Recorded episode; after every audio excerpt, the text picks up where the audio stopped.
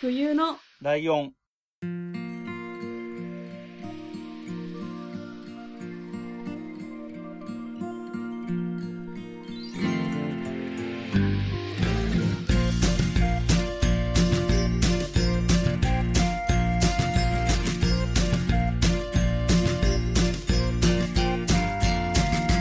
この番組は山梨県出身以外共通点のない2人がそれぞれ好きなことを話す番組です冬のライオン第121回椿ライドウです。真冬ですよろしくお願いしよろましすくお願いします。えっ、と、最近はいろいろありまして、はいはいはいまずお詫びしなければいけないことがあってですね、はい 収録じゃない、えっと、配信的にはもっとちょっと先になる話なんですけれども、ゲスト会を撮るっていうのがあってですね、まあ、ゲスト会を撮るって今普通にばらしました けど、のまあまあそんぐらいはありますうんよ、撮ることになってまありしがたいてこ、とにはいえーその日に私が寝落ちして起きたら2時みたいなことがありまし2時、えて、ー深夜2時だったんですよ。えっとね、やば9時から収録って言ってて、8時半までは確実に起きてたんですよ。で、8時半から9時の間のどっかで寝落ちして、はいはい起きたら午前2時っていう感じやば で。で、そこれがさ、えっとね、まほいさんもなんかちらっと言ってたけど、あの、前にもね、まほいさんにご迷惑かけてることもあるんだけど、いやこちらこそ、はい真冬さんだからいいってわけじゃないけど、まあそれでも、まあある意味身内じゃん。まあそうですねうんで、本当にしゃれないのはゲストさん。本当にすいません本当に申し訳なくて。で、俺他でもや、他の自分のやってる番組でもこういうご迷惑のかけ方をしてるので、 ちょっとね、いろいろ考えなければいけないなとは思ってるんですけど、なるほどそう。ね、どう、どうでしたその、連絡がつかないこのおじさんが、うんともすんとも言ってこないみた いい やな感じで。なんか夕方ぐらいに一回私に連絡くれたじゃないですか今日うんうはんうん9時からですけどみたいな、まあ、他の話もあってうんうんだか、ら忘れてるってことはないなと思って。ああだってさっき言ってたやんと思って。 そうだねそうだね。 だから、まあ寝てるのかなって思ったんですけど、うん。でもなんか、あまりにも返事が来ないから、そうだよね。あれだって1時間ぐらい様子見てくれてるみたいな雰囲気ありま、ありましたよね。あそうですね。私はもうすぐにもうちょっとゲストさんにも時間は取らせるの申し訳ないから、もうすぐ、うんあ、もうすぐもう多分寝てるんで次にしましょうみたいなことを言ったんあですあー、ありけどが、とうございます。本当にありがとうございます。でもなんかまあその方がうん1。時間ぐらいはこうふわっと待ちますみたいなこと言ってくださって、あーあ、で、私もがっつりマイクの前にはいないんで、まあ、寝転がりながら待ちますみたいな。こっちが寝るわとか思って て。うんで、結局10時になっても連絡が取れなかったから、あ、うんちょっとまあ今度にしましょうすいませんっていう話になって、すみませんでした。本当に。まあ、あの、真冬さんにも申し訳ないし、その方にも、ゲストの方にも。 今ね、あの、配信のタイミングじゃないので、今名前出せないですね。本当に申し訳なかったなっていうところなんですけど。それでなんか、まあ彼氏とも喋ってて、うん。これ生きてるよねと思って不安になってき て。うんそうだよね。だって、一人暮らしされてるじゃないですか。そう、そう。だから、もし本当にうん。なんかの事故や病で倒れてたとしても、誰も助けれないと思って。そうなんですよ。見つけることもできないし、で、私うん本気で結構考えて、うん。これって、もし明日まで連絡取れなかったら誰に言えばいいんだろうって思って。そうだよね。 だとりあえず誰、かいわれさんに言えばいいのかな、みたいな。 じゃあ、じゃあ、かいわれさんには何とかするようにするわ。そう、だから、もちろん、その、連ご絡実網的な家やのつが欲しい連絡先とかも知らないし、あーライドウさんの身内の方。も一人もわかんないし、近所の人ももちろん知らないから、うんうんうん。で、家もわかんないし、見に行ってきてとも言えないし、場所がわかんないから、これやばいと思ってああ、。そうだよね。うんうんまあでも朝起きたら連絡来てたから、うん。あよかった2時ぐらいに俺が打った謝罪のメールがね、LINE が届いてたと思う んですけど。でもこっから先が心配ですよねって思って。でも、そうなんだよね。なんか、あの、時々思うの。なんか、まあ、ね、人はみんないずれ亡くなるんですけど、ん大きい話をするとね。はいはいはい。で、今ほら、ポッドキャストとツイッターでさ、うん。あの、本当にどこに住んでるかも本名も住所も、あの、普通の電話番号も知らないとかって人結構いっぱい知り合いにいて、うんいや、そうですよ。で、自分が死んじゃうのはある意味しょうがないじゃんそのいつ、いつかその時が来たのであればしょうがないんだけど、これをみんなに伝えられないのはどうすればいいんだろうって思ってて、うん。あの、今回の件でじゃないですよ、一応言っておりますけど。前にそういうふうに思った時があって。で、だって、真冬さんはさ、困惑ラジオはアップできるけど、冬のライオンはアップできないじゃん。できないですだか。らライドさんが死んじゃいましたっていうのを冬のライオンにあげることはできないじゃん。仮に。う死んだのが分かってるできない です。そう。だからこういうことも結構あるから、なんか、いろいろ考えないとなって思ってはいるんですけど、それで思ってるだけっていうのが今の状 態で。で、天津さえそういう感じで寝過ごして心配させるっていうね。いなんや、かこそうです。フォローの効かない状況になってるっていうことなんですけど。そう、現代だなって思いました、その時に。ね、ちょっとあの、本気で、なんか、なんなんかの方法は考えます。そういういろんな意味でね。確かに。私、私、新しい住所知らないんで、前のは知ってる けあ、前のは知ってるのか、そっか。ど。なんかいろいろやったじゃないですか、郵便物とか、そうあ、そういう系だで。ね。あ、そしたら、あ、そうか、そしたらそれこそかいわれさんとかみたいな都内の人に連絡が取れれば、まだ、あの、何、その、ここの住所に行ってください、みたいな。その人とかは無理だけどうん、っていうのは頼めないこともないんだ。そうなんですよ。まあ山梨から行くよりかは可能性がある。私 そうそうそう。なるほっていど。うはいね。。えー、ということで、はい。で、まだ雑談が続くんですけど、何でしょう、何でしょう。今日収録日平日なんですけどね。いつもは割と土曜とか日曜に撮ってるけど、今日平日で、うんあのーまあね、その寝過ごしたのがあるから慌てて撮ってるみたいな感じもあるので、笑い事じゃねえぞって話なんだけど。で、今日ね、あのーワクチンの2回目行ってきたんですよ。はい。おー。コロナのね。なんか一番適当に扱われる世代と言われがちな んですよ。なんかそうですよね、そういう話を聞いたこと若者向けとかさ、60代以上とかさ、うんうん。あの、病院で働いてる人とかそういうののどれにも当てはまらないみたいな感じで、 市民。ずっと、ずっとほっとかれてた感じだったのが、まあなんとかかんとかね、まあ50%超えたぐらいのタイミングで2回目打って、よかったですね。よかったんですよ。で、うんまあちょっと用事もあって外出てたりもしたんですよ。で、はい帰ってきて、えっと、今何時ですか今が、今がまさに9時半か、夜9時半なんだけど、はいはい。元々の予定では9時半からって言ってたんですけど、うん。えっと、この前のことがあるの で、えっと、まあ、救急車がなんか通ってるみたいな音がしてますけど、えっと、そう、9時ぐらいに家に帰ってきて、この30分が魔の30分なんですよ。そのあ、ーその時の体験からすると。うんうんなので、もう帰ってくるなり、まふみさんに連絡して、早いけど今からでも行けますかみたいな感じうにん。あ、して。ええー、ってもう、あ、もうって。 で、こっちはこっちでね、なんか、あの、寝ないようにと思っていろいろやって、準備とかみたいなことも、準備っていうか他の作業もやったりしてたんだけど、え、ワクチン打った後って眠くなるのもは副反応みたいに言いますよね。眠くなりましたね、実際。なるほまど。あ、なんだかんだで寝てはないんですけど、まあ朝早かったんですけどね。うーん。え、朝打ったんですか、そうそう、朝9時ぐらいとかに打って、で、一回帰ってきてとかやって、あのーちょっとお後がよろしいようでの関係もあって、ちょっと落語を聞きに行っときたいっていうのもあって、うーん。うんで、それが夕方4時ぐらいからだったんですけど、な4る時ほど。かな。うん。っていうのがあって、それが終わったのが8時半ぐらいっていう感じだったんですけどね。え、じゃあ、明日不安じゃないですか明日はね、休み取ってます。熱が出るかもしれないのもあるし、うん。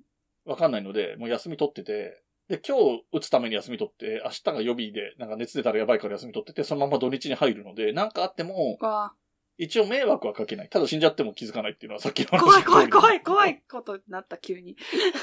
いやまあまあ、あの、それでも、管理会社の人とかとも、え、あの、なんぞ、しそんなに形式的な知り合いってわけでもなくて、そこそこ知ってる人なので、うん。うん、まだそういう意味では安心なんだけど。えー、ということで結構長々と、結構長いね。はい結構長く 関係ない話をいろいろしたんですけど、今日、えー、ライドのターンなんですよ。はい。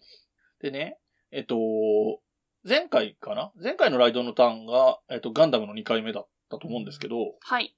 えっと、女の人がね、特に真冬さんみたいなタイプの人が、アニメとか漫画で、うん。興味がまさなさそうなところはい。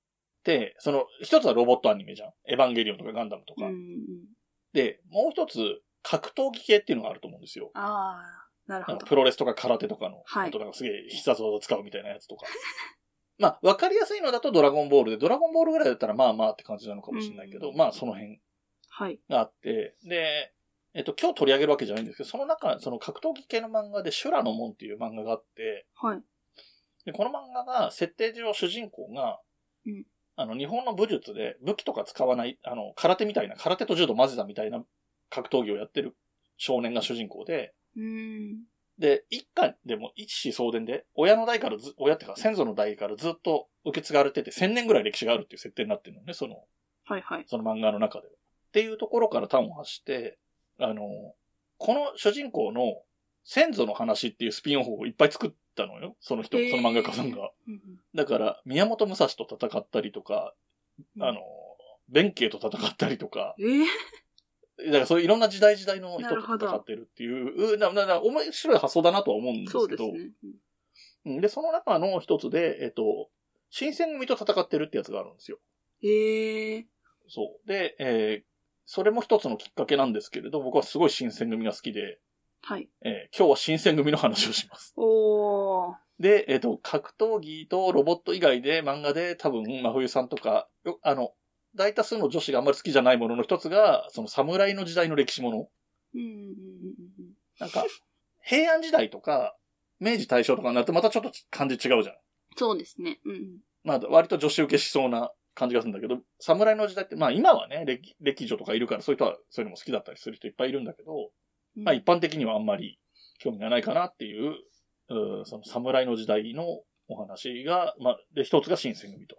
なるほど。私の親友が、うん。大学の卒論、 新選組で書いてました。マジか。へえ、すげえ。読んでみたい、そのだからそのその情報しか知らない。その子からちょっと聞いたのしか知らないから、私は本当に何もわかんないです。ん何逆にその、ちょっと聞いた情報で知ってることって、例えば何があるの いや、本当に、ないや何もわかんないけど。何もわかんない。はい。なんかあの、えっとね服とかそういう系。あ、あはいはいはい、は。はいあと、朝色っていう水水色みたいな、あ、そうですね。えっ、と、羽織を着てて、えっと、袖と裾に三角形のや波形というか山形のうん。白い模様が入ってるみたいなのはね、割と有名で。で、じゃあ、何時代ととかもわかんない感じわですかからないです。えっ、とね、幕末なんですね。えっ、と、江戸時代の一番最後。うーん。なので、えっ、と、新選組があった時代っていうのが、西暦じゃなくて、えっ、と、西暦で言うと1863年から69年っていう感じなんですけど、わかりづらいんですけどね。はい。で、あ覚えなくていいんですよ、もちろん全然。で、始まったのは文久3年その、和暦で言うと。うん。だから知らないから、これ雰囲気的に江戸時代だなとか、そういう感じじゃないですか。そうですね文久3年って江戸時代なのかなって思うけど、えっと、新選組が亡くなったのは明治2年なんですよ。へえ。だからめっちゃ最 近、あの、その、侍の話としては割と最近そうのですね。ところになっていて、えっと、何から話せばいいかな。本当に一番最初、子供の頃に新選組知ったのは、実はずっと昔に話したルパン三世の中に、うん。新選組が出てきたんですよ。うん。うーん。ルパン三世ってアルセヌ・ルパンの三代目じゃないですか。だから三世なんだけど、はいはい。その新選組のメンバーの、えっと、近藤勇とか沖田総司っていう奴らの三代目っていう奴らと戦うみたいなへえ。まあそれがメインの話でもないんだけど、まあでもほら、あの、ルパンの一味にはさ、五右衛門っていう刀使う人もいるからさ、はいはいちょっはといそ。れはそれで、あの、少年だった俺からすると盛り上がる感じがあったんだよね。うん。そういうので知ったのがきっかけで、いろんなもので読んでいくと意外とちょいちょい出てくる。あの、なんていうのかな。映画になってたり、ドラマになってたり、うん。漫画になってたりするし、それの主人公じゃなくても脇役で出てきたりとかもするから、うん。意外で、まあもちろん大河ドラマとかもあるしね。なるほど。で、何してた人かっていうのを、あなどういう経緯でこの新選組っていうのができたかっていう話をすると、はい。東北出身のとある頭のいい人が、うんえっ、と、世の中が今荒れてると、その黒船が来たりして、はい。あの、いろんな意見の人がいるんだけど、みんなちょっと、何やばい感じになってる。あの、意見が合わないやつ殺しちゃうみたいなテンションになっちゃってるから、うん。やばいから、そういう奴らを集めて、逆にその集まった奴らで集まらなかった奴らを取り締まったりすればいいんじゃないかっていう提案をしてくれたの、その東北の方から来た頭がいい人が。はい。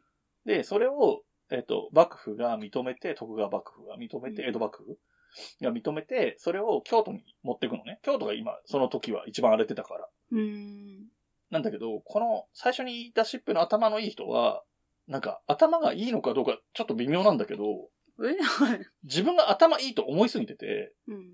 えっと、これを、その何、幕府のために使いますって言って、幕府の金で作った組織なんだけど、はい。京都に着いたら途端にうん、逆に幕府を倒すために使う、あの、この組織を作りましたみたいなことを言い出したわけ。 へえ。だから、はってなる人がいっぱいいるし、うんあの、、引率の先生みたいに幕府から派遣されてる人もいるから、その人は絶対そんなの認めるわけないじゃん。はいはい。ってなって、うやむやになって、それは一応なくなっちゃうのね。基本的には大部分の人は江戸に帰って、江戸で新しい組織作った人もいるんだけど、うんうん。その時に、京都をの治安を守るために来たっていう意識が強かった人たちだけ、十何人とか二十何人とかだけ残って作ったのが新選組っていううーん。話なんですね。だからなんか、京都の警察みたい、今で言うと警察みたいなこと。で、クーデターみたいなやつを起こそうとしてるやつとかいっぱいいるから、そういうやつらを捕まえたりとか、うんうん。で、拷問とかも結構えぐい拷問とかもしてたんだけど、はい。そうやって治安をま守ってたとうん。いう感じなんですね。で、は幕府が、えっ、と、もう少し時代が下がってくると、この、明治になりかけぐらいの頃、はい。ね、明治っていう元号の前の元号が慶応って言うんですけど、うんうん。あの、慶応4年が明治元年なんだけど、そのぐらいの年ぐらいになってくると、もうちょっと幕府がやばいなってなってて、はい。でもまあ、この新選組のみんなは一応幕府のために戦ってるから、うん戦いながら撤退していくみたいな感じになるんですよ。うん。うーん。どんどんやられてって、で、えっと、主要メンバーの中では、い割とメジャーな土方歳三っていう人は、はい。逃れ逃れ戦い続けて、ずーっと逃げてって、北海道まで逃げてったんですよ。あの、へー他の戦う人たちと一緒に。で、五稜郭っていう函館にあるなんか五角形のお城みたいなのがあああ、るんですけはいはど、い。あそこに入って、他の仲間と、北海道を独立国家にして、するって言って、戦ってたりしたっていうような感じになってくるんですよ。うーん。っていうのがあらましで、あと、真冬さん向きにちょっとだけ話すと、はいえっと、その負け始めてさ、京都でもともと、その警察みたいなことやってたんだけど、京都、あえっと、幕府側が不利になった時に逃げてくるじゃんはい。で、一回江戸に帰るのよ。うんで、江戸に帰ったんだけど、江戸にいられると、新選組に恨みを持ってる人いっぱいいるわけ。その、クーデターを起こしてた奴らが今は天下握りつつあるから。うん。で、江戸にいると江戸が大変なことになっちゃうかもしれないから、えっと、こいつらをどっかにやりたいわけよ。はいはい。その、幕府の偉い人は、うんうん。こいつらどっか行かせてえなってなって、えっと、甲州街道ルートから来る敵を迎撃しろっていうのよ。うーん。だから、名古屋の方から松本の方通って、はいはい甲府とかに入ってくるルート。うんっていうので、えっ、と、新選組はそれに行くのね。その命令に従わなきゃいけないから。うん。で、そさっき言ったは北海道まで逃げながら戦ってった土方歳三っていう人の実家が、うんまおりさんわかるかな日野ってわかる中わかりま東す京都内の中央線のね、はいは日い。野っていうところ、立川の隣ぐらいなんだけど、うんあの辺なんですよ、実家が。うーん。で、もともと、新選組のメンバーってほとんどが農民出身とかなので、はい。で、えっと、帰ってきた時には一応侍みたいな感じになってたので、うん。まあ、故郷に錦を飾るじゃないけど、うん。すげえ盛り上がったわけよ。あの、地元の人たちが。うん。あいつが侍になって帰ってきたぞ、みたいなテンションだから。はい。で、わーって盛り上がって、そこで3日ぐらい宴会やってたら、うん甲府で迎え撃たなきゃいけなかったのに、甲府取られちゃって。ええで、えっと、勝沼ぐらいまで行ったところで、もう甲府取られてますよっていうのが分かって、勝沼あたりで戦ったとええいうことになってて、えっと、えっと、海大和の駅のはい。近くに、うんそのこん新選組のメンバーの一人の近藤勇の銅像とかは確かあったはずですね。ええそう、意外と山梨県関係なくもなかったってギリギリなんだけど、初知り。そう、そんなこともありましたねっていううん。ような感じで、えっと、なんだろうな、なんか今本当にざっくり、本当に、なんつうの、あらすじみたいな話しかしてないんだけど、はい。さすがに興味持てないよね、これじゃね。何回見てもらえばいいなと思うんだけど、何を見た、見たんですか、ライドウさんは。見俺てはなんだ好ろきっていううか。な、はい。さいあ、あの、本当に最初はね、本とか読んでた。あの、文庫本よりもちょっと一回りちっちゃい本が、子供向けの本があって、新選組面白百科みたいのがあって、ええそういうの読んでたりしてたっていうのが一番最初で、で、何かにつけて時々話題になってくる。その、例えば映画の蒲田行進曲っていう映画の、映画をテーマにした映画があるんだけど、はい。その映画の中の映画では、新選組が主役の映画を撮ってるみたいな話が出てきたりとか、うーん。あともう少しダイレクトな感じだと、えっ、と、牧瀬里穂っていうすごい人時代のビッグスリークラスのアイドルだった女の人が主役で、は沖田総司っていうその強い主主要メンバーの一人、若いやつが、実は女だった説っていうのに基づいたコメディ映画みたいのがあったりとか、い。うーん。そういうのがいろいろあったり、あと小説だったら、まあ小説は硬いからなかなか手出ないと思うけど、司馬遼太郎っていっぱい歴史小説書いてるうん。人が書いてる萌えよ剣っていうのがあったりとか、はい。そういうのを読んだりしてきたっていうところなんだけど、実はね、あの、今日このタイミングで話す、このタイミングで話す理由としては実はそれがあって、はい。その、司馬遼太郎が書いた小説の萌えよ剣っていうのが映画になるんですよ。へえ。前話してましたよね。あ、言ってたかなツイッターとかで書いたかないや、なんわか、かんないけどあのー誰かからのお便りで、ベスト本は何ですかみたいなことを聞いていただいたとああー、きそのに、時に萌えよ剣って言ったかなと言ってたと思います。ああ、そうかもしんないね。まあ、そのぐらい好きだね、確かに。うんで、とこれがね、映画のね、上映が今持ってるチラシの通りで変わってなければ、い10月15日から、うーん。まさにちょうどいいぐらいのタイミングでやるんですよ。はい。で、さっき言った、その、日の出3日ぐらい飲み会やっちゃって失敗しちゃって、最終的に北海道まで戦いながら逃げてった人が主役で、はい。で、この人が岡田准一さんがほー。主役をやってたり、で、ヒロインは柴咲コウさんがやってて、うんえっと、この岡田准一さんがやる土方歳三っていう日野の出身の人が、はい。えっと、副隊長みたいな感じなのね。うん。で、これの、あこの新選組の一番トップの人の役が多分鈴木亮平。うーん。で、あと、さっき言った若手のイケメン役のところで山田涼介さんうんうんうん。みたいな感じのメンバーなので、結構ね、力を入れて作ってる感じするんだよね。 うんだから、えっ、と、今の俺の説明じゃわかんねえわと思ったら、むしろこれを見てもらうっていうことだねでもなんかそんなに外れない、なんか一つの時代をさらっと知るのにはちょうどいいんじゃないかななんていう気もしますね。うんうんうん。うん。で、なんか良さそう本当に好きな人はどんどんハマるし、あ、あとあれだね、あの、俺はそんなにだけど、はい。えっ、と、銀玉。あー、はいはい。銀玉って幕末をモチーフにしてるので、うん字が違うけど新選組っていう組織も出てくるし、うん。で、名前もちょっとずついじってるような名前のやつが出てくるっていうのもあるし、うんうん。あと、今日話に出てこなかったけど、えっ、と、ルローニケンシンの斎藤はじめっはいはていう登場人物がいるんだけど、それも新選組のメンバーで、い。うんうん。えっ、と、後半、うん、新選組が一番ピークの時のメンバーで言うと、5本の指に入るぐらいの実力者だった人だね、その斎藤はじめっていう人。っていう感じなので、なんか割とちょいちょい、なんか知ってると気づけるみたいなことがあるかなと思うんですよ。そうですね。うん、なので、えっと、気が向いたら。まあ、もしくは、で今タイミングがめちゃめちゃいいタイミングで紹介できたので、このタイミングで見てほしいなとは思ってるんだけど、はいはい。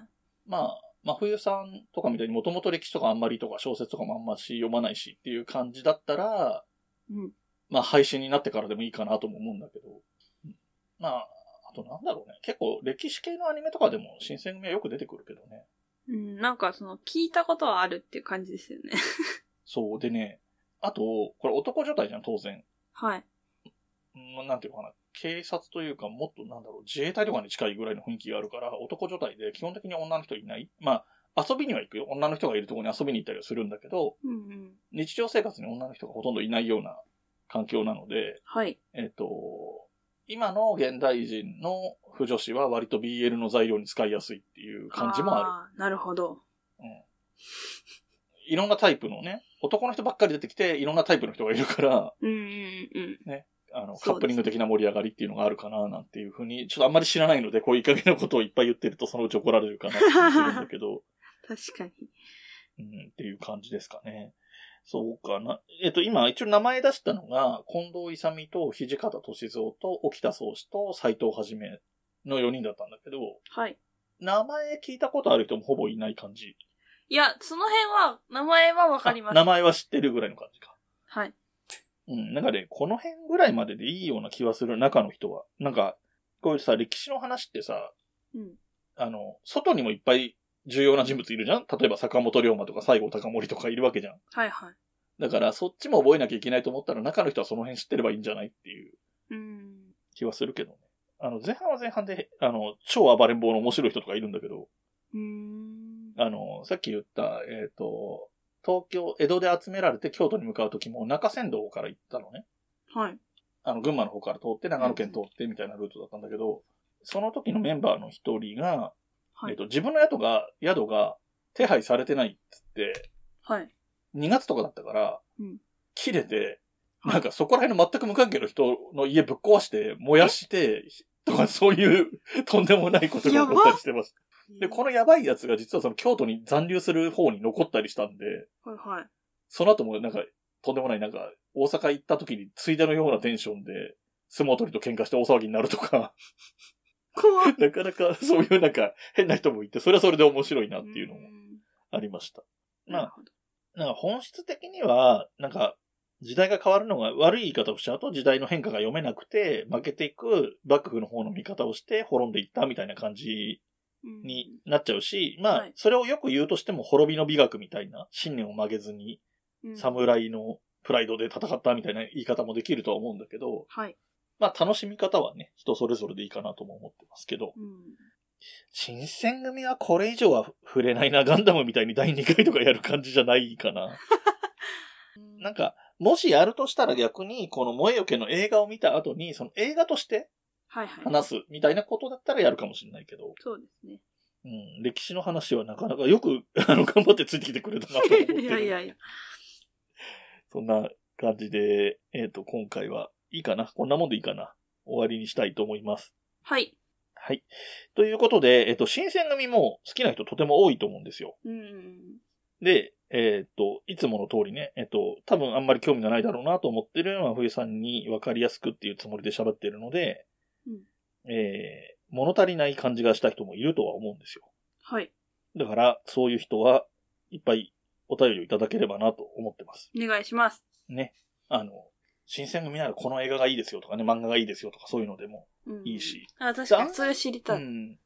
漫画とかだったら、絵の、絵がね、合う感じだったら、あとネットで読めるとかだったら、うん。読むこともあるかもしれないもんね。そうで。ですまあ別にネットで読む分には途中でやめたっていいしね。うん。えー、なんて感じなので、お便りの方よろしくお願いしますお。願いします。えーお便りの宛先ですけれども、Gmail で募集をしていまして、えっ、と、アドレスが、はい、 huyunolion.gmail.com です。はい。で、えっ、と、ホームページがありまして、ちょっとそういえばホームページのこともね、ホームページというか、はい。あの、配信ができるかできないかでバタつくっていうのも、 この、この収録してる日のはい何日か前にあったんですけど、ありましたね、そんなこと。 えーいろいろとバタバタしてて申し訳ないんですけども、そのホームページが、はい。えー fuyunolion.com で、えーバタバタしましたが、ホームページ自体は今でも見れます。はい。で、そこから、えっ、と、右上のところにリンクがあるので、そこのリンクからお便りフォームでお便りを送っていただくこともできます。はい。で、えー、ツイッターもやってますので、ツイッターの方は、えっ、と、ハッシュタグ、ひらがなで冬来って追ってくれると、探しに行って、一応一個一個見落とさなければ一個一個コメントをつけるようには心がけています。はい。えー、ってなとこでいいですかあとなんか言っとくことありますないです。はい。はい。。まあ質問箱とかもやってますな。はいはい。えーということで、えーこの番組の楽曲提供はカメレオンスタジオ。エンディング曲はハルさんでハッピーターン。はい。それではまた次回、ごきげんよう。バイバーイ。部屋に人と猫